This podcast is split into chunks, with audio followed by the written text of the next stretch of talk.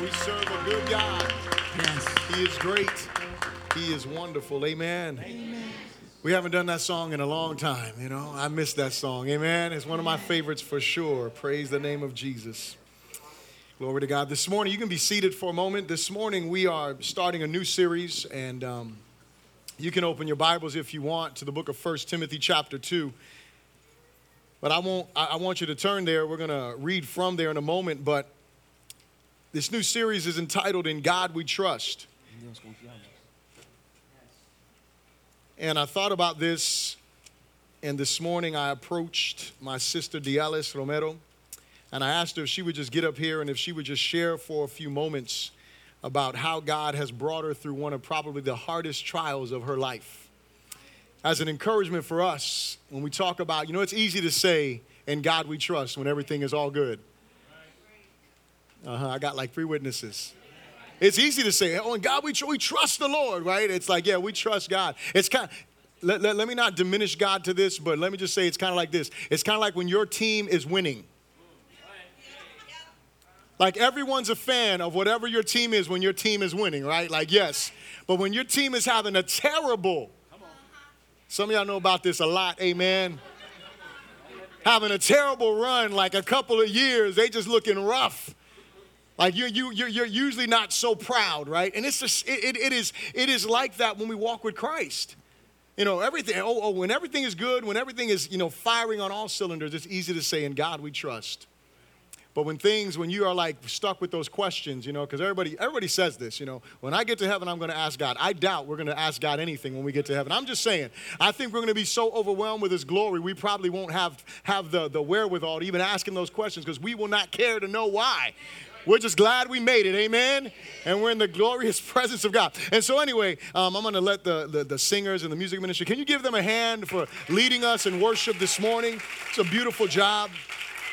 And I'm going to ask my sister Dialis to come up, if she would, and just share for a few moments on how God has brought her through this. Amen, amen, amen. Praise the Lord Jesus. Praise God. How many of you believe in miracles? I, when Brother um, Jason asked me to come up here, um, right away came to my mind many, many years ago when I was attending a charisma conference here in Orlando, Florida, and they had a little prayer room.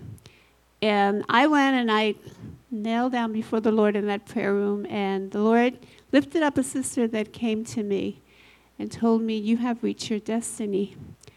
And said, But you must be a warrior. I said, Oh my God, I'm in trouble. I always thought that my destiny was the home that we, we had purchased. Um, and I thought for a minute, well, maybe it's time to go with the Lord. But uh, little did I know that um, after I had raised all my children, that I would become a missionary. And for those that do not know us, I know most of you know us. Uh, we have been missionaries in Honduras for the last 16 years. And there were many times when we had to be warriors, many times. And we talk about the good things that God has done because we want to glorify God. But there are very hard times in our lives that we prefer not to talk about it when we really have to fight the battle. Praise God. But the Lord is always there to lift us up and give us the victory. And we have had many victorious moments in our mission in Honduras.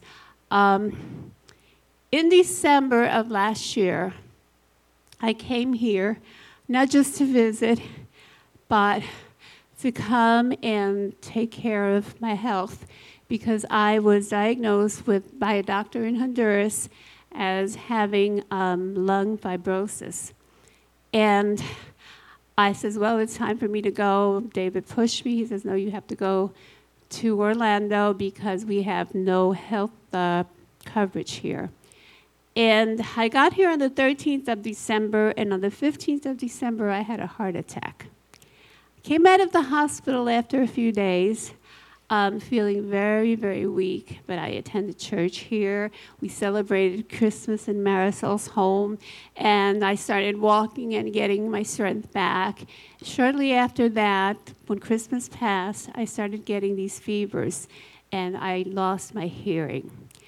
And um, we went to a specialist for my hearing, and he kept uh, prescribing all kinds of antibiotics, and it, the fever wouldn't cease. So one day, Lizelle decided to take me to the hospital. I was admitted, and in the hospital, um, they discovered my lung condition. I had a mass in my lung. Um, I was admitted with chronic pneumonia, and I was in the hospital for about six months, more in than out of the hospital. The last hospital, well, the pre last hospital that I was in in uh, Kissimmee, I was there six months. Okay, um, I was ready to put my name on the door. um, and it was horrible because I kept having all these, these real dreams. And the other day we were laughing about it because I, we were remembering when I was telling my husband, and this was a live dream, that I wanted to remodel my room. We were going to put, put cabinets and a kitchen, and, and for me, this was all real, okay? Um, I was very, very ill. I know that a lot of people, and that was one of the blessings that I got to see people that I hadn't seen for years. People that came from New York. Uh, my best friend came from Puerto Rico to visit me because I was supposedly dying, and they wanted to, to be with me and, and pay me the last respects uh, before I went to be with the Lord honestly, I thought I was going to go to be with the Lord. I was prepared. I says, Lord, um, take me as soon as possible because I don't want to continue in this situation. I couldn't sleep. Excuse me. I couldn't eat.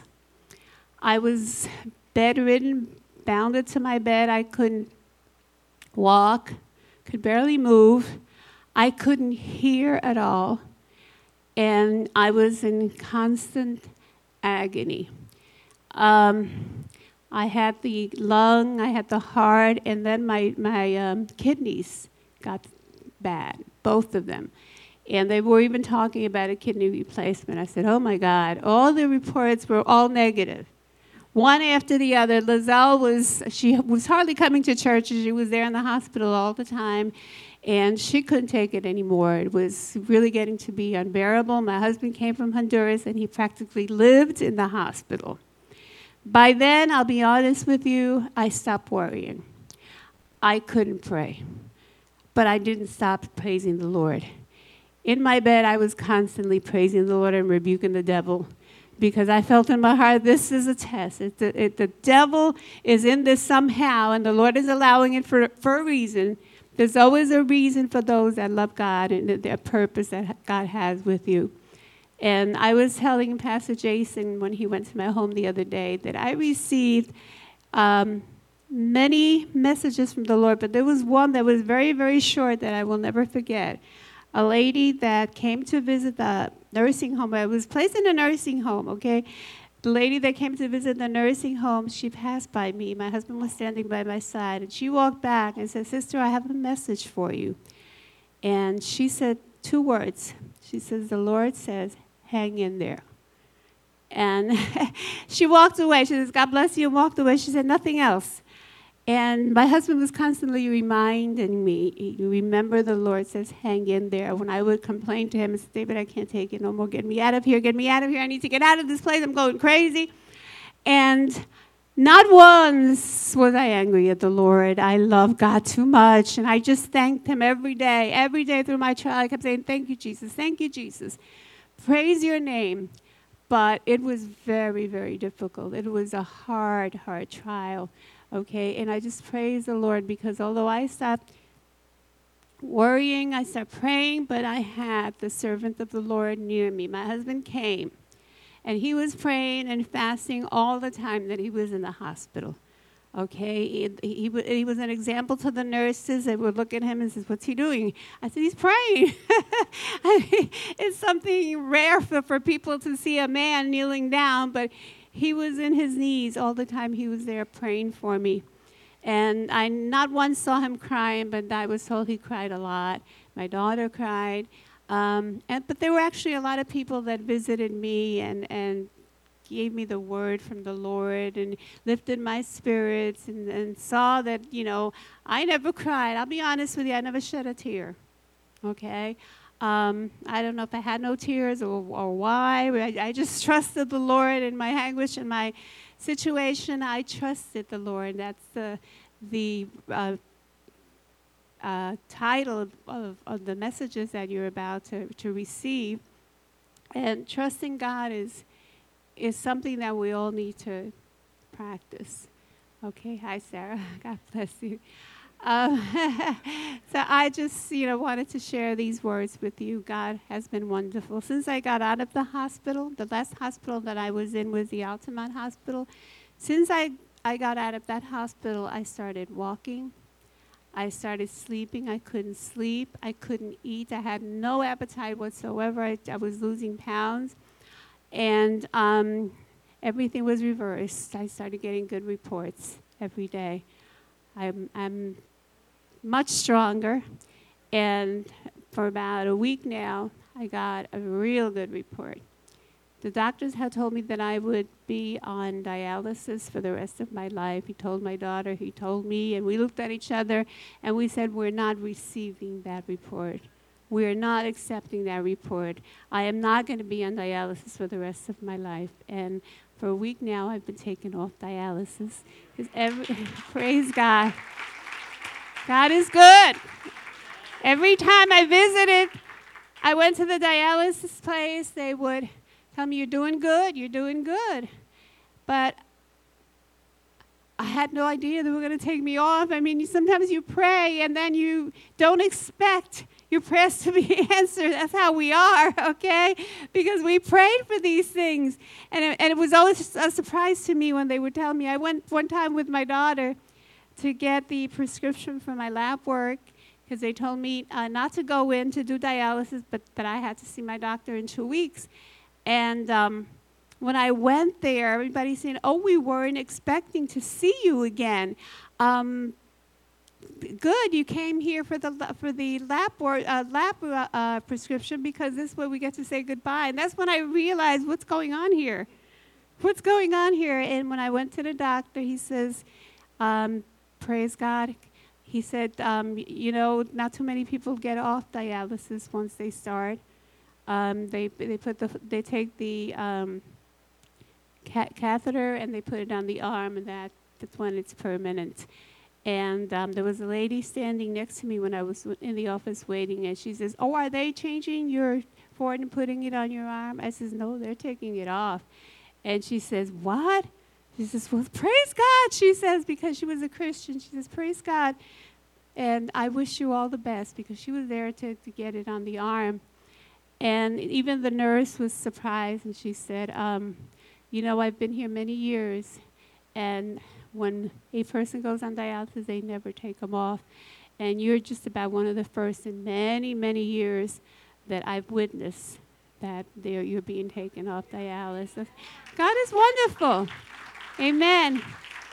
Many people, not just you, many people have been praying for me, friends and churches and my girls in Honduras. We have uh, 22 living with us, 27 in total with the children of our workers, and um, they sent me a whole bunch of letters with my husband telling me, We're waiting for you here, Mom. We have been praying for a miracle, and we see the Lord has answered our prayers. And a lot of little notes saying, Mommy, forgive me for all the bad things I did. and we miss you and we love you and we want you to come back home. So I don't know what the Lord has. We are praying. And I'm willing to submit to whatever. If we're to continue working from here, then that's fine. Because you know, one of the things that the Lord, we, the Lord works in mysterious ways. When I was here, I, we were worried because my husband and I were the, were the only ones living with the children. Our workers would come early in the morning and leave in the night, but we would sleep with them. And um, they had to stay while we were here. So we were praying, Lord, what's going to happen with, with the kids? And I received a call from a young lady that I hadn't heard from her in years. She had been a volunteer when we first started the ministry. She was uh, studying in a Bible college, and it was necessary that she did a practice for a few months. A few months turned into a year, and she helped in so many ways. She was a wonderful young lady. And then she got married, and I've barely heard from her again. When I was here right after the heart attack, she contacted me, and she says, You know, I, I feel a burden in my heart to go back to Proyecto Alcance to help out, but pray for my husband because I want the Lord to touch him. By then, she had three kids. Several years had gone by, about 10 years. And I says, okay, when I get back, okay, when I get back, I will call you so that we can meet because we always need uh, people to help out. And um, we never got to meet. My husband didn't meet either because uh, when I was in ICU, he came and through the phone, we install them as the directors of our ministry. And they're a young couple, okay? It turned out when they visited, when he got to the mission, the Lord spoke to him and told him, This is where I want you to be working. So we have directors that are living there with the children. Not only um, are they directing, the children's home, but they're pastoring the church that we were pastoring because he's, he's graduated in Bible college. He's the son of a pastor. So the Lord puts everything into his place. Okay, that's what I'm saying. I don't know what the Lord wants. If the Lord wants me to stay here, amen. If he wants me to go back, amen. He's going to give me the strength that I need to continue working for him because we could never, we should never, I should say, stop working for the Lord. And whatever the Lord puts our way, okay? Because He's the one that gives us the strength and the ability to accomplish His will in our life. I want to thank the church for your prayers, okay, and for your support for many years. Um, we received support from very, very few churches.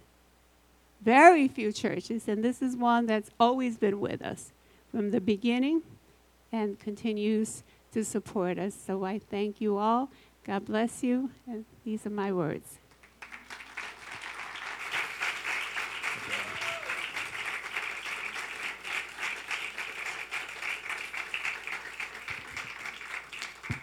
Amen. Praise the Lord Jesus. So, no retirement for y'all thinking about retiring. Amen. Glory to God. Come on, let's stand to our feet and open our Bibles if you're not there already. Let's get there. First Timothy chapter 2.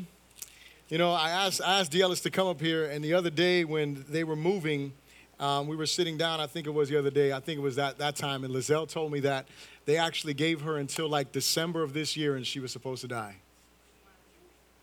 So if you don't believe in miracles, one, one just walked up here and talked to you. Amen? Amen. Praise the Lord Jesus. All right. First Timothy chapter 2 and verse 1, when you got it, say so.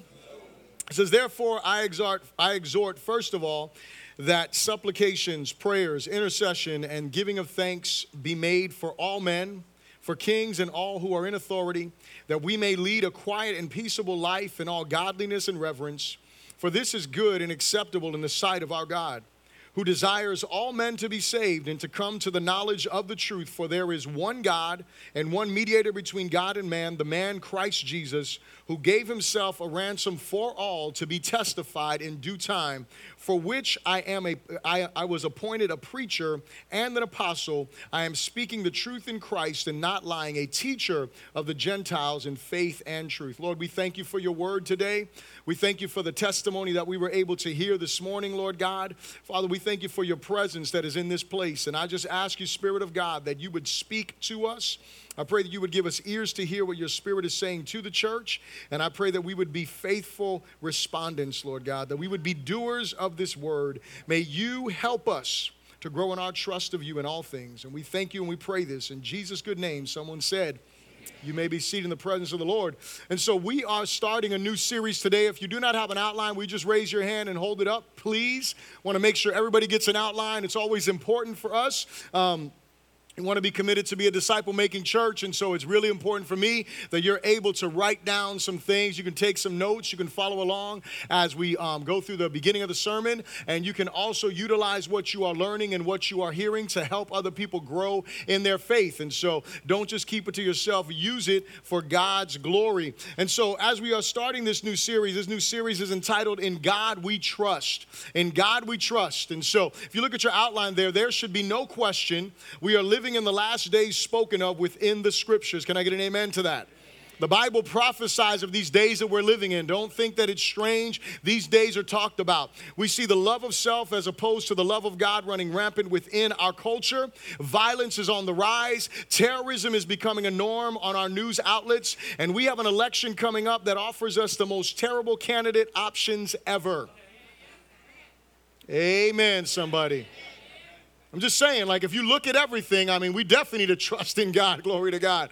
I mean, just, if there's ever a time that we need to trust in Jesus, it is today, right? Like, Jesus for president. Amen. I'm just saying, right? And so, you know, ultimately, um, you know, the, the, the reality is that's just a sign of the days that we're living in. It's a sign of the culture because you know what? Whether we like this or not, we voted these people in. So when we look at who we got, you know, it's not like they were just given to us. Well, you know, that's debatable. But anyway. You know, we got conspiracy theories and stuff like that. But, not, but, but nonetheless, you know, the, the, the truth of the matter is that when we look at where we are, we have to look at the need for us to trust in God. Sadly, second paragraph here, sadly, this is the reality within which we live, but gratefully, this is not the end of the story. Amen?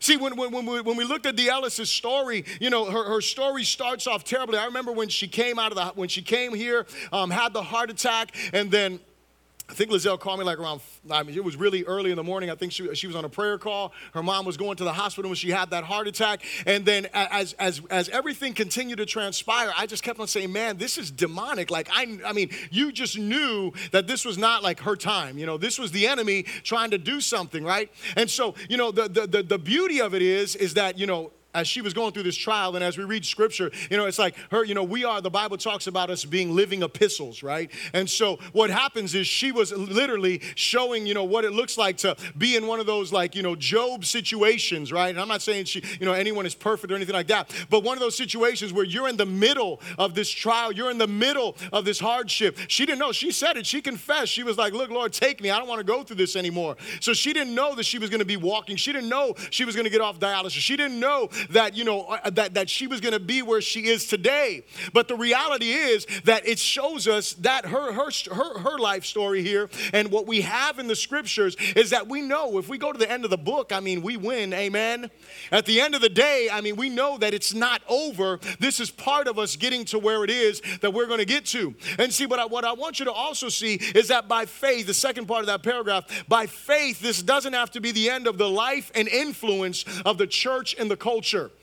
I want you to understand something. The enemy could care, and, and, and listen, the enemy could care less about a lot of things that we get all worked up about. The one thing that he wants to do above everything else, I believe, is he wants to silence the church in our days. And you want to know why? Because God has chosen us to be his vessels, to be his light, to be his voice, to be his representatives in this earth. And if the enemy can get the church to shut up, if the enemy can get the church to stop speaking truth, if the enemy can get the church to stop being the light, then guess what? He wins because you know what happens? Souls are never going to be reached if the church is quiet because God has entrusted us with the call to do what? Preach this gospel unto every tongue, every nation, every person needs to hear this. And if you walk around in the United States of America, and by the way, the reason why I have in God we trust is because factually our national motto is in God we trust. I don't care what you heard anywhere else. It is in God we trust. Check your history. You can go ahead and go to treasury.gov if you don't believe me. I believe it was 1956 when one of the presidents, who was the president at that time, he just it was, it was Eisenhower. He was the one. I looked this all up this morning just to make sure I had my facts right because I was like, let me make sure I'm good. But uh, but but the thing is, so you go there and check it out. But he is the one who, who wrote it in, and that is the motto of our nation. That is what we're supposed to be. We're supposed to be those people that are communicating this truth about this God that we trust in. This world needs to know about this God, but the enemy wants to silence the church. wants to keep the church quiet, wants to keep the church like, like we don't have authority, like we don't have a, an ability to influence. But God says something totally different, and we see this here in the scriptures we're looking at. Look at the last paragraph, and then we'll move on. We must see the calling upon the church to prayer, transform living, and evangelistic partnership. Those are the three things we'll talk about this morning with God and the culture as our hope and the only hope of our nation. Listen, the Apostle Paul calls Timothy during the time that Nero was the king or, or emperor, I'm sorry. And Nero was not like this cool guy that loved Christians, okay? He was, he, he was not for, you know, Christianity. The first persecution was under this guy. I mean, this, this house was. And Paul is telling his son Timothy, listen, I want you to do these things. And he's communicating to him about what's supposed to happen. I want to say something to be clear. And hear me when I say this. And don't get my heart, um, don't, don't, don't misunderstand what I'm, what I'm about to say. God is not patriotic. Hello.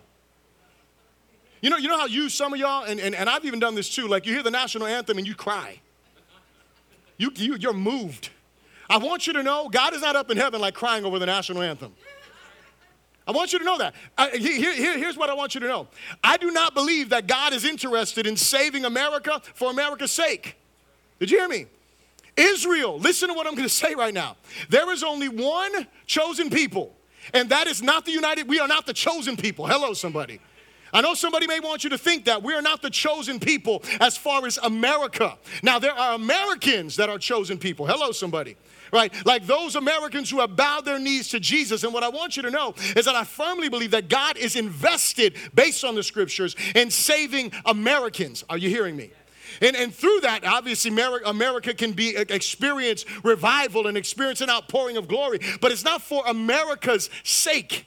It is for the sake of the gospel and for the glory of God. And so, my big idea for the day is this our greatest sign of dependence upon God is demonstrated in our prayer life. I'll say that one more time. Our greatest sign of dependence upon God is demonstrated in our prayer life. Listen, you can say all day long you depend on God. If you don't have a time of prayer, you're lying. I didn't say how long you pray. I didn't say where you pray. I said, if you don't have a time of prayer, a time that you commune with God, you really do not depend on Him. You don't. Because you can say you, you, you trust God and you depend on God, but if you never take time out to, to talk to God, to hear from God, how do you depend on Him? That's like you saying you love water and you never drink any. I love vegetables, you never have any. You know, using MyFitnessPal. My fitness pal don't lie. Hello, somebody. If you, it, well, you can lie to MyFitnessPal. But if you are being honest and you are entering all of your food entries, right? And I, I know y'all are looking, you know, it's like, what is it? It's, it's, almost September. So y'all in the last half of the year, I don't know how y'all are doing with your New Year's resolutions to eat right and all that stuff. But anyway, if you, if you are honest and faithful about entering your food into MyFitnessPal, you know what it will do? It will tell the truth about what you like and what you don't like.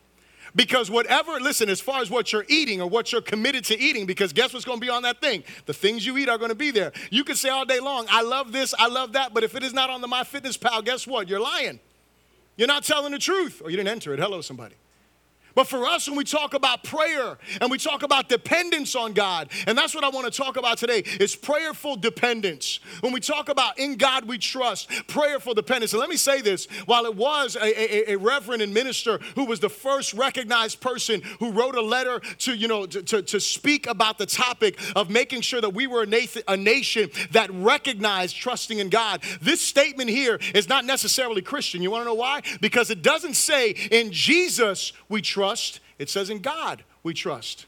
It's a general, it's a generalization of deity because obviously as a nation, right, we weren't trying to create a government, you know, church, so we weren't doing that. So obviously they communicated this and they said, okay, this is the best way to say that. So you know what, when you hear in God we trust, then here's what has to happen for us. As Christians, we have to own that. As Christians, we have to say, yes, it is in Jesus and His provision in all areas of my life. It is what God has done. That is who I am trusting in. And so, our greatest sign of dependence upon God is demonstrated in our prayer life. And listen, if you don't have a prayer life, I hope that you were highly offended when I said that. I hope you're highly bothered, but I don't hope you're offended, you know, just to be offended for offense sake. I hope you're offended like Paul says. I hope you're offended to the point of repentance. I hope that you'll recognize that God wants to use you in ways that you have no idea, that God wants to do things in your life that you have no that you may not even be clear on. God wants to do in you and through you, but guess what? If you are never connecting with him, you're not going to see that. You're not going to see it. So the first thing I ask you to say this with me, say we must engage in prayer as an action, not a reaction. We must engage in prayer as an action, not a reaction. Now, now here, here's what I want you to get. Look at look at verse one here. Um, Paul says this. Well, let, us go back to verse 18 because the apostle Paul is communicating to Timothy, and then he tells him something here. He starts this thing, this charge, this command. He says, "This charge in verse 18, chapter one. He says, "This charge I commit to you, son Timothy." According to the prophecies previously made concerning you, that by them you may wage the good warfare, having faith and a good conscience, which some having rejected concerning the faith have suffered shipwreck, of, of whom are Hymenaeus and Alexander, whom I delivered to Satan, that they may learn not to blaspheme. And then verse, verse 1 in chapter 2, it says, Therefore, and so when he's saying therefore, he's connecting these two statements. He's connecting this previous statement with what's going to happen next. And I love what one writer says. It is as if Paul said, the most important point in my exhortation concerns the universal scope of public prayer. What Paul is saying, he's saying the most important thing that I'm communicating to you is coming right here because you know what, you know, Timothy and everybody in this place, you need to know this that you are marked. The enemy is coming against your life. You know, I asked Sister DeEllis to get up here and communicate that. And your life may not look like hers, but I want you to know that the moment that you bowed the knee to Jesus, the moment that you, as a matter of fact, let me take it further. The moment you heard the gospel, the moment someone shared the word of God with you, you want to know what? You became marked, and the enemy wants to bring destruction to your life. And what Paul says is he tells Timothy, he says, I want you to fight this good fight. And then he tells him that this, this is what's important. Therefore, I exhort, first of all, that supplications, prayers, intercession, and giving of thanks be made for all men. So we must engage in prayer as an action, not a reaction. See, here's the thing two points I want you to consider. Firstly, prayer is not to be a last resort. See, sadly, sadly, for most of us, that's what it is. And what I'm, I, I'm not talking, and, and listen to me. There is a difference between saying prayers and praying. Do you hear me? And I don't mean, you know, our Father who art in heaven. I'm not talking about that. I'm not talking about whatever. I'm not talking about you, you reciting prayers. That's not what I'm just saying. Because some of us, we don't have those prayers we recite, but we have prayers that, you know, that are, are we're not, they're not those prayers that we recite. We recite other prayers. Like, Father, I thank you for this day. I pray you be with me in this day. I pray that you lead me in this day. I pray you bless me in this day, guide me in this day, protect me in this day. In Jesus' name, amen.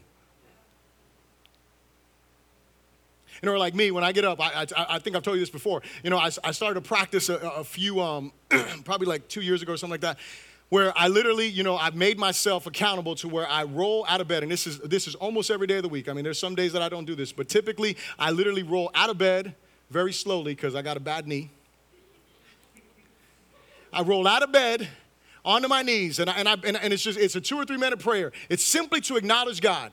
And I usually go through the same thing, and I'll say, Father, I thank you so much for waking me up today. Thank you for your grace. I thank you for your wisdom. And I pray that you would guide me. I put on the armor of God in my prayer time, and then I get up and then I go and, and I go do whatever else I got to do, you know, whatever. I, we won't talk about the rest of that. But anyway, I go on with the rest of my day.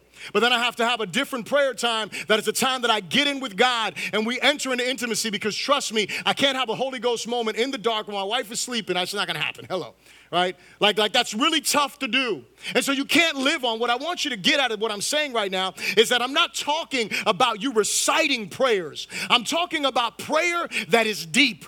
I'm talking about prayer. I love what Paul says here. Look what he says again. He says, I, I exhort, first of all, that supplications, prayers, intercession, and giving of thanks be made for all men. He's talking about well rounded, he's talking about all aspects, he's talking about all in prayer. That is what we as sons and daughters are supposed to be in.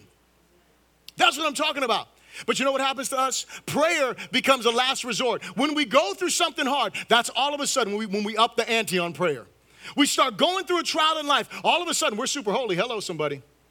All of a sudden, we care about the shows we watch. We care about the music we listen to. We care about the way we're talking. We, we, we care about all that stuff. We start reading our Bible. All of a sudden, we get holy, holy, holy. Hello, somebody. That's what happens to us because it becomes a last resort. But prayer should be an action, not a reaction. I should be walking in prayer. The Bible calls us to what? To give ourselves to prayer. The second thing I want you to consider on prayer is that prayer is never and should never be seen as that's all we can do. You know, one of the things that I hate more than anything else when I hear people say this, and if you said this to me, it's a long time ago because I don't recall anyone saying this to me recently, so just don't say it to me ever again, okay? But here's the thing I hate when someone is going through something and they're like, well, all I can do is pray. As though, listen, listen why this bothers me so much. As though prayer is a hopeless exercise we participate in when we come to our wits' end, when we come to the end of our ability, when we come to the end of our understanding, or we come to the end of our strength. That's what it sounds like. Well, all I can do is pray, uh, you know. That's all I can do. Hold on, it's time out. Can you, can you, can you, who are you praying to that all you can do is pray? Because I know who I'm praying to. I'm praying to the creator of all things. I'm praying to the one who had nothing to work with and spoke everything into existence. I'm praying to the one who sent his son to die on the so that way I could have uninhibited access into his presence and I could come to him with my life, with everything that I am, with every situation. And not only that, not only that, but he gave me 66 books that are filled with promises upon which I can stand and I can come before him and I can pray. You want to know why David was on his knees praying and fasting, it wasn't because it was hopeless and all he could do was pray. It is because all he could do was pray because he understood that there is power not in him, but in the one he's praying to. There is ability in the one who is on the throne. There is ability in the one who is reigning and ruling. And the problem with us is that prayer becomes a last resort. And when we get there, we're so beat up, we're so burnt out, we're so frustrated, we have no strength to press in. That's why I'm saying prayer needs to be an action, not a reaction. Prayer needs to be something that we live in, not something that we do when we're depressed. Yeah, pray when you're depressed for sure, but that's not the only time you come to Jesus. We should be singing when we're rejoicing. We should be praying when we're mourning. That's what the script, it should always be. Prayer may change in your seasons, but prayer must be in every season. Yes, there shouldn't be a prayerless season. Hello, somebody. Mm-hmm, I know. I'm stepping on some toes. Glory to God. The church must, hear me when I say this. The church, and when I say the church, who's the church? You are. I am. We, the church, must make prayer a personal discipline as well as a public practice as a confirmation of our true dependence upon the great I am. I had the privilege of sharing this message on, on, on Thursday night at Canterbury Retreat Center. They invited me. They're doing like some um, Thursday nights, t- times of prayer and worship. And so I, I was like, well, I'm going to share this, this message. And as I was sharing with them, I said, you know, a lot of churches, you know, for us, we have prayer calls and then we have our prayer time on Sunday morning. Around 10 o'clock is usually when we start. It just depends. You know, our music ministry goes through, goes through some of the songs. So, you know, depending on that, you know, we may start a little bit later. But typically, we start our time of prayer. And what I want you to know is that I promise you, you see how many people in this room right now? How many of y'all were prayer this morning? Don't raise your hand. Don't raise your hand. Now, I ask you, don't raise your hand on this one either. How many of you know we pray at 10 o'clock?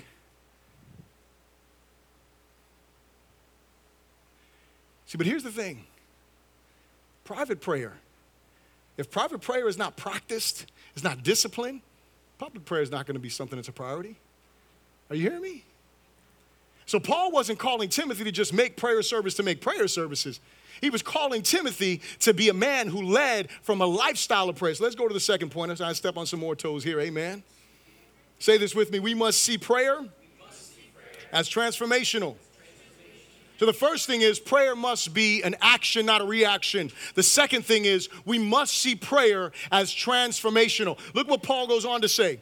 He says this, he says, he, he says, you know, um, supplications, prayer, intercession, and giving of thanks be made for all men. Look at that. He said, for all men, that's who we're praying for, for all men for kings and all who are in authority. Now, look what he goes on to say. He says that we may, say, we may, that we may lead a quiet and peaceable life in all godliness and reverence, for this is good and acceptable in the sight of God our Savior. Look at that. He said, So pray, supplicate, pray, intercede, pray, give thanks for all men, for kings, for all who are in authority, that you may change. Hello, somebody. You see, we want to pray for him to change and her to change and them to change, but God says, I want you to change. No, no, notice God, God tricks you right here. He's like, you're thinking, yes, we're praying for kings. Yes, we're praying for all in authority. That you may, glory to God, that you may live quiet, glory to God. Some people, y'all need to be quiet. I'm just saying. Some of y'all just need to be like, Zzz. I know, I know y'all are holy, so you've never seen the King of Queens, but you know, Doug Heffernan, he used to be like, shutty, just shutty. Right? I know y'all don't know what I'm talking about. Y'all, y'all don't watch that because y'all are holy people. But Doug, he's crazy, right? Funny, hilarious dude. The truth of the matter is, so you can live a quiet, that's external, peaceable, that's internal, that you may live godly and reverent that your life may reflect Christ. See, what we have to get is this. I, I, want you, I want you to think about this. The apostle exhorts us to pray for all men, for all kings, for all in authority. Can, can you just think about that? I, I, sat, I sat back and I thought about this. What would our government look like if we really took that seriously as a church? What would it look like? How about our churches? What would our churches look like if we took this seriously. He said, Pray for all men. He prayed for kings and all in authority. You know what that means, all in authority? Everyone that's in a position of authority. So that means, you know what? Pastors, leaders, praying for all. What would the church look like? What would our school systems look like? If we see, because here's the thing that, that we don't get is that we don't understand. God has given us principles for us to stand by. We don't follow his principles, but yes, we want to see his blessing. Did you hear that? We don't follow his path, but we want his results. We don't follow what he says, but we want to see his glory. Hello. That's stupid. That's ignorant.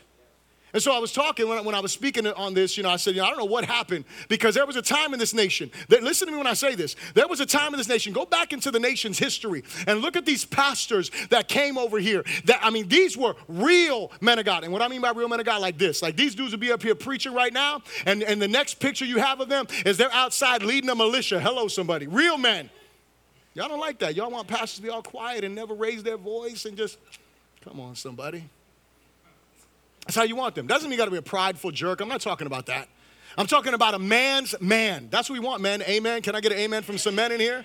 Ladies, ladies want men too, right? You want a man that protects you, glory to God. Not just a guy that's like, oh, please. No, no, no. Come on now, someone's up on you. You want a man to stand up and be like, oh, step back in the name of Jesus. Glory to God. Y'all read my post? Yeah, I'm saved, sanctified, filled with the Holy Ghost, but I am from the hood and I will whoop your behind. I'm just saying, in the right context, right? Like you come to me for counseling, I'm not gonna go get ghetto. I'm gonna try not to get ghetto on you. It depends on how crazy you are. But but here's the thing, I'm just saying, like these were real, and not just real men. You know what they did? Let, let, let me tell you what these pastors did, these crazy guys, because there was a time that the pastors, they were the conscience of the nation. And you know what happened? Every time they were about to pass a law, you want to know what was filling the pulpits? How that law either aligned or opposed the Word of God. And there was nobody saying, oh, Pastor, don't preach on politics. Shut up. That's what those pastors were saying. What do you mean? We just came out of some craziness. We just came out of some oppression. The reason we started the United States of America is so we didn't have to be under that oppression. We're going to stay silent. No. No. So the reality is that we're supposed to consider, like, okay, we need to be those kind of people that, that, that, that, are those kind of people who are understanding, you know what, God, what He wants to do is He wants to bring transformation for sure. But you know who He wants to transform first? You. He wants to change you. He wants to change me. And so we need to see God, we need to see prayer as being transformational. Understand this God's power is made manifest in and through us as we seek His face in prayer for all men in general and specifically those in authority. Hear me. God changes us as He's in the process of accomplishing His will through those appointed to leadership. Are you hearing me? You see, there was a time in this nation, as I was, as I was alluding to, that, you know, when I, was when, when I was speaking, and there was a time that there was people that were praying. There was a church that was praying. And you know what someone came up to me afterwards and said, because I was like, I don't know exactly what happened. And she said, you want to know what happened? Prosperity happened. You see, if you read your Bible, and, and, and, and, this should be common sense to us, right? If you read your Bible, you want to know what happened to Israel? Israel would do, would do things like this. And they're an example for us. That's what Paul says. Israel was in, in bondage to, to, to, Egypt, right? They were in bondage in Egypt 400 years. They grew, multiplied in there. God calls this guy by the name of Moses. Moses comes out, you know, has a conversation with a burning bush. He comes out, he goes and has a conversation with Pharaoh after like, I think nine plagues or something like that. I'm not sure. Don't, don't quote me on that. Be like, Bishop don't know his Bible. I'm not sure. I haven't read the plagues in a while. Here's the thing. After all these plagues, God delivers Israel out of this bondage. You want to know what happens? Israel, why, why do you think God communicates to the children of Israel in the book of Joshua toward the end? And Joshua says, You choose this day who you will serve. Why do you think he says that? Because what happens is God delivers them from bondage, God blesses them, and they and they forget about God. Did you hear me? And then you know what happens? They go into bondage again. They repent of their sin. God blesses them and they forget about God. And so you know what happens in the United States of America? God delivers the United, way back in the day, way before any of us was born, glory to God. Way before any of us was on this, was on this planet, God delivers them. God brings them here by grace, allows them to rise up, allows them to establish constitution, allows them to, you know, fight some wars. But you know what happens? Prosperity comes. And all of a sudden, nobody. And you know what happened? I'm going to tell you what happened. The devil, who was the deceiver, got a hold of some preachers who started preaching that prosperity garbage, not gospel. And so, what fills our pulpits today? Preaching to your idols. That's all it is. The only reason you repent is so you can be blessed. Did you hear me? That's it. The only reason you give is so you can be blessed. The only reason you obey is so you can have God answer your prayer because somehow your obedience makes God move. All they do is speak to your idols all day long. That's all they do. They preach to your idols, and then you wonder. We listen. I, one one preacher said that our hearts are idol making factories. That's what, that, that's what we are. We are idolaters. Why? Because we were created to worship. And so, you know what we'll do? We will either worship God with the things He gives us, or we will worship the things He gives us. And you know what's sad? Most of us, most of us, most of us worship the things. And you know what? That sounds like Romans chapter 1. They worship the creation rather than the creator. And so, I already preached this a couple of weeks ago. I won't go there again, but if you walk through it, He gives them over to what? Their idols he gives them over to what? Idolatry. He gives them over to what? A debased, reprobate mind. And then they're stuck under the judgment of God. And so, listen, if you are sitting in here and you know that you're an idolater and you know that you are bowing to your idols more than you are bowing to God, I beg you, by God's mercy, turn from your idolatry. Recognize where you are sinning against God and submit your heart to Him. He's calling you. Let's look at the next scripture here. He goes on to say this. For this is good and acceptable in the sight of God. See, what I want you to understand is that when we are reverent before God, when we are peaceable, when we are godly, when we are quiet, when we are walking in these characteristics, what happens to us is then we are able to present the gospel to a world that is looking at us and is seeing our Savior. Are you hearing me? See, when we walk in this, we're able to do that because this is not, listen, this, uh, please, this is not just about us getting what we want. This is about us bringing glory to God. And he says in verse 4, he says this He says, Who desires, speaking of God himself, who desires all men to be saved and to come to the knowledge of the truth.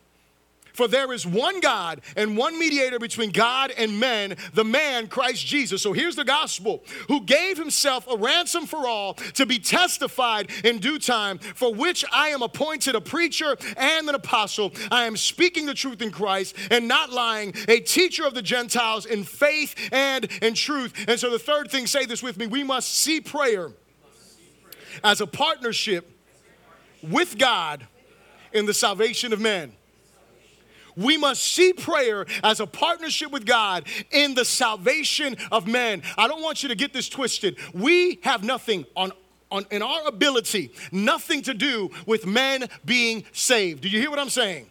That's not what I'm saying when I'm talking about a partnership. What I am talking about is that we get to be part of how God saves men. And you know how that is? Through the gospel. It is through the proclamation of the gospel. The Apostle Paul calls the church into personal and public prayer for all men and leaders with the intent of changing the person praying as he governs the affairs of the nation with the desire. Look what the scripture said, not me, the scripture said, with the desire that all men would be saved and that they would come to the knowledge of the truth. This is a beautiful thing. Because what God lets us know, see, when I get out there and say that God wants to save someone, I mean that. There is no question in my mind because this is what the scripture says. Not me, this is what the scripture says. When I communicate, like just now, I'm talking about if you're walking in idolatry, I am fully assured, beyond a shadow of a doubt, that God desires you to be saved. He desires you to come to the knowledge of the truth. This is what the scriptures teach. And for us, you know what I want you to get? What I want you to understand is that we cannot continue to maintain ourselves in the four walls of the church and not be out there reaching those who don't know Christ. Listen, this is not just about me feeling good about myself. This is not about me just doing some good stuff. That's not what this is all about. This is about me being in the battle for the souls that, that, that are there, whom Jesus, the scripture says here again, we talk about the gospel. He gave himself a ransom for all. Why? Because all men have sinned and fall short of the glory of God. So Jesus pays a price that is able to deal with the sins of all mankind. That's what he does. He lays his life down. So if you're in here today and you haven't bowed your heart to Jesus, you haven't repented of your sin, you haven't trusted him as Savior, today is the day for you to do that. Today is the day. As we were singing, as, as we were in the, in the, song, in the last song, the slow song, there was a part in the song there where it says, I am yours. And you know, I realized something that as we we're going through this song, man, you could have gotten saved right there. You could have simply made a declaration God, I am yours. I recognize you are Lord. You are the sovereign ruler. You are the reigning king. And so, listen, what I want you to realize that the Bible says that all who will call upon the name of the Lord, if you have not called on the name of the Lord and said, God, I need your saving grace, please call on him today. Don't leave this place the same way that you walked in here. And let me say something else. For those of us that are in here that we called on the name of the Lord however many years ago, please don't continue to walk by people that need to hear this gospel, but be a light to a world that desperately needs the light to shine. You know, we look at all the darkness that is around us, and I love what one preacher said. He said, You know what? We get discouraged about the darkness. He said, But we should not get discouraged about the darkness because you know what? The diamonds shine the brightest on the darkest backdrops. And when, the, and when the diamond of the gospel is shared in the midst of a dark world, it shines brightly if we will be faithful to share that gospel, if we will be faithful to be the light that shines, then we can be those who are communicating the truth into the lives of those who desperately need it. Our prayer life and lifestyle must unify in the gospel and for the gospel. As I said, and the scriptures communicate, Jesus gave himself as a ransom for all, that all could hear the gospel and have the opportunity of salvation. Prayerless life, listen to this. Prayerless life leads to poor witness, which leads to a powerless gospel. Did you hear me? A prayerless life leads to poor witness, which leads to a powerless gospel. What do I mean by that? Well, didn't Paul say, I mean, Bishop, come on, you're contradicting the word of God right now. Paul said, I'm not ashamed of the gospel, for it is the power of God unto salvation. It didn't say you had to be powerful, it said the gospel's powerful. Amen, yes, and amen. The gospel is power by itself. But if you are powerless, if your life doesn't exemplify Christianity, listen, Jesus said this to the Pharisees you nullify the word of God because of your traditions. How can they nullify the word of God? They, they don't have power over God's word. It's because their lifestyle, their belief system nullified the word of God. But see, if I'm a man, if I'm a woman that is in prayer the way that I'm supposed to be, then you know what happens? God is changing my life because this is what the scripture says. If you want to be a person who is living quiet, in other words, who knows when to shut up and knows when to speak, amen if you want to be a person who really has peace in your heart, who really walks around governed by the peace of God, if you want to be a person who lives a godly life, if you want to be a person who walks with reverence before God, that's all in verse 2 there. If you want to be that person, Paul gives you the way to do it. Be a person who prays, who supplicates, who intercedes, and who gives thanks for all men, for kings, and for all who are in authority. That's what he says partner with God in the gospel. Because here's one thing that I want you to know. What I want you to know is I want you to realize there, there's a story, and I, don't know if I shared this. I, don't. I don't know if I shared this here. Um, I know I shared it with the music ministry a few weeks ago. But there's a story in the book of Acts, and it's about, and it's about these guys. They're, they're known as the seven sons of Sceva. How many of y'all know the story? Raise your hand if you know the story. Okay, so I'm gonna tell the story because everybody else hand didn't go up. Either you were lazy or you know. Here's the thing. The apostle Paul, he's preaching. The word of God is happening. He's casting out demons. They're taking handkerchiefs from him. I mean, the power of God is manifesting in a great way. And all of a sudden, these seven dudes, they're like, yo, we're going to go ahead and we're going to do the same thing this guy's doing. And they walked over there and they said, what? They said, we, we, we, we cast you out in the name of the Jesus that Paul preaches. I was like, man, you missed something there. Hello. But let me tell you the terrible part. That was terrible enough. But can I tell you what's even worse? This demon turned around to them was like, Paul, I know. Jesus, I know. Who are you? Now, now listen, I don't know. I, I would be so petrified if I was in a situation like that, like someone just just just picture this. I mean, I don't know, it doesn't say this, but just picture someone foaming at the mouth, acting all kind of crazy, and you come out and say, "I cast you out in the name of the Jesus that Paul preaches." And that person gets into their right mind, looks at you and says, "Hold on a second, Paul, I know, Jesus, I know, but who are you?" Why do I say that? Paul was known by demons because he was known by God because he was in a relationship with his creator. He was clothed in something greater than his own authority, than his own wisdom, than his own ability. That's why I say a prayerless person leads to a poor witness and a powerless gospel. What I know is this is that Paul Peter, all these guys, they would never take any glory for themselves. They would never say, Well, it's because I pray these many hours, it's because I do all of this. But you know what? Their lives were marked by all of that. And so we can't deny that we need to be in that place of prayer. The last thing that I'll say before I close is this Jesus paid a great price. You like how I did that? I did two closings on you in once. You see, I like you like that. The last thing I'm gonna say before I close, that's how I got y'all right now.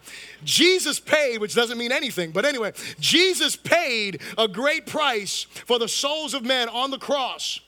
God is seeking men who will be given to prayer who he can fill with his Holy Spirit and send out as witnesses to a lost and dying world as light with a message of power combined with a life of power. Look, he's looking for someone that'll say, Here I am, Lord. He's looking for someone to say, God, here I am. I don't want to live a mediocre life.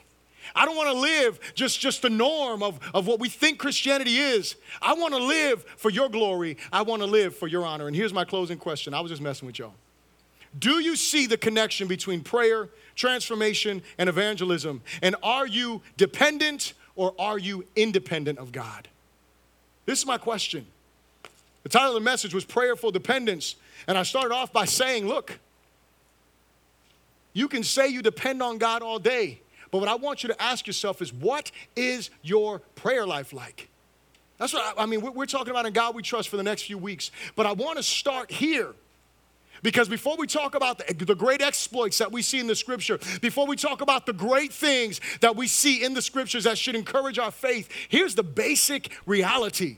The basic reality is that we have to come back to this place of prayer. You know, there was a, there, there was a coach of a football team his football team got whooped terribly. And they came out, you know, they, they came out, they came into the locker room after the game, and they knew that their coach was going to run into them and just like, just kill them. The coach got into the middle of the room, he grabbed the football, and he lifted it up before the guys, and he says, Gentlemen, this is the football. And what he did was he said, We got to go back to basics. we got to go back to the basics. You know, we all want to, we, if, if I were to ask the question, most of us, not everyone, if I were to ask the question, most of us would want to see the glory of God.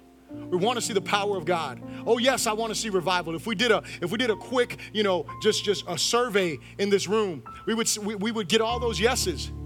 But then if I asked another question, and if it was, you know, because if, if it was not something that, if it was something that everybody could know, but if it was going to be anonymous, and I would ask, okay, for all those people that said yes, yes, yes, and amen, I want all of that, then I ask you, how many of you have a time of prayer with God?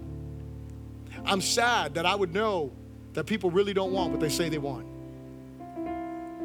It says, with any goal in life, you say you want it, your lifestyle needs to show that you want it. And I said in the beginning, listen, this prayer, if you are dependent upon God, prayer will be evident in your life. So I'm to ask you to stand to your feet. I'm to ask you to bow your head, and I'm to do something here. I'm to ask you to come forward. But I want you to I want you to listen to what I'm to say because I don't just want you to just come forward just to come forward. I want, I want you to hear this. First of all, I've already told you, if, I've already said this, and I hope that if you do not know Jesus in this place, that you put your faith in Christ.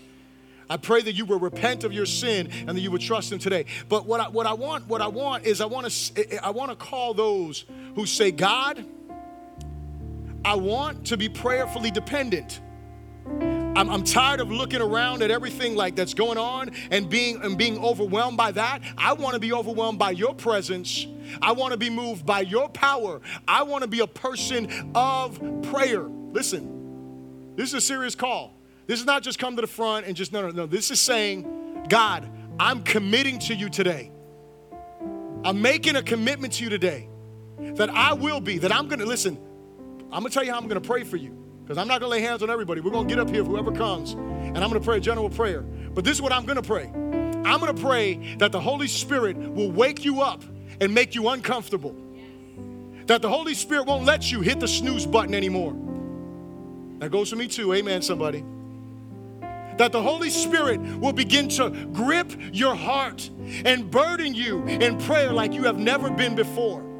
That He will change your prayer life and that you will be used by Him to be a voice of truth, but that it will begin in prayer, not just because you got some head knowledge, but that you will be a person that realizes that the hope of God comes by the power of God being manifested through the people of God to a world that needs God. That's what we need. And so, listen, if you say, God, I want to be that person, I'm going to invite you to come to this altar with me right now. Let's pray together. And so the altar's open, and so you can come forward as you feel led. Please respond to the Lord. Don't be disobedient to the Holy Spirit. If He's calling you, know that He's calling you, and respond to Him in faith.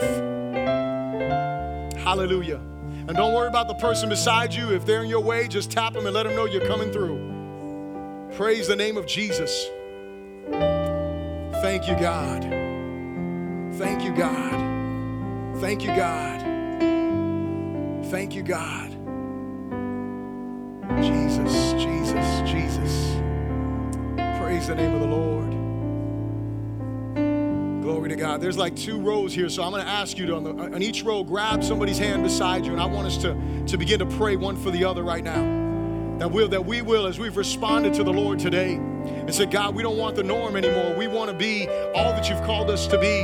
So begin to pray. Father God, we come to you right now. And Heavenly Father, we acknowledge your word that calls us to pray, my God, that calls us to intercession, that calls us to give ourselves to you, my God, that calls us to surrender all unto you. Father God, your word is calling us higher, my God. Your word is calling us deeper, my God. And so, Father, today I pray that you would fill our hearts with a burden, my God, a burden for prayer like never before, my Lord. Father God, that we would be a people that truly and wholeheartedly wholeheartedly trust in you.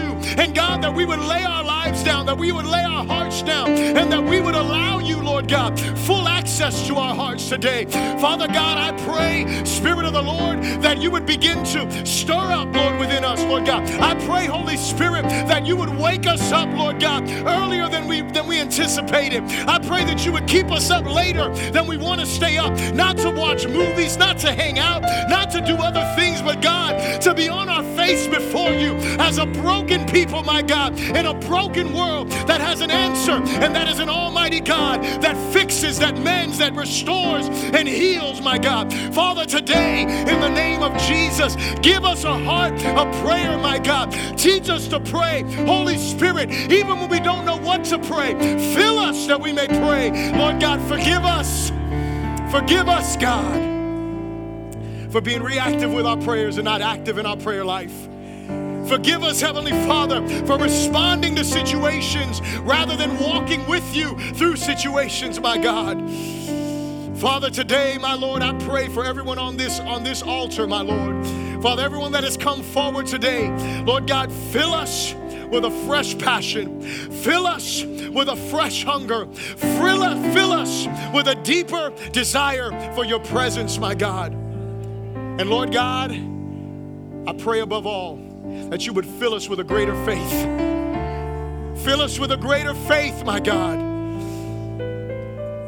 That we would believe your word. That we would know who it is that we're approaching when we pray. God, today, for your glory's sake, for this nation's sake, for the nations of the world's sake, God, raise up intercessors in us, raise up prayer warriors in us. Father, we surrender to you in this place. Let's just sing that before we close out here. We surrender.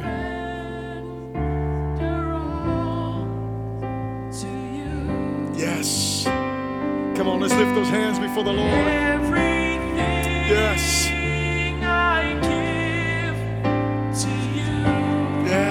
Jesus. withholding nothing, Jesus. withholding nothing. Yes, Jesus.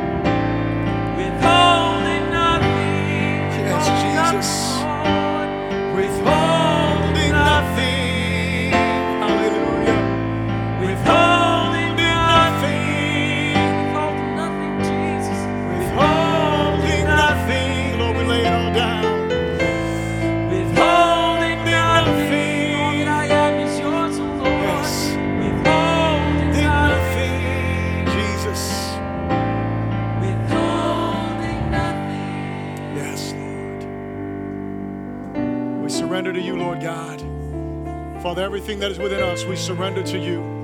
Have your way in our hearts. Let our lives be marked, Lord God, by this day, by this time, by this commitment we've made. Rise up in us, God. Use us for your glory. In Jesus' great name, everyone said, Come on, give God a hand of praise as you make your way to your seats. Embrace someone. Glory to God.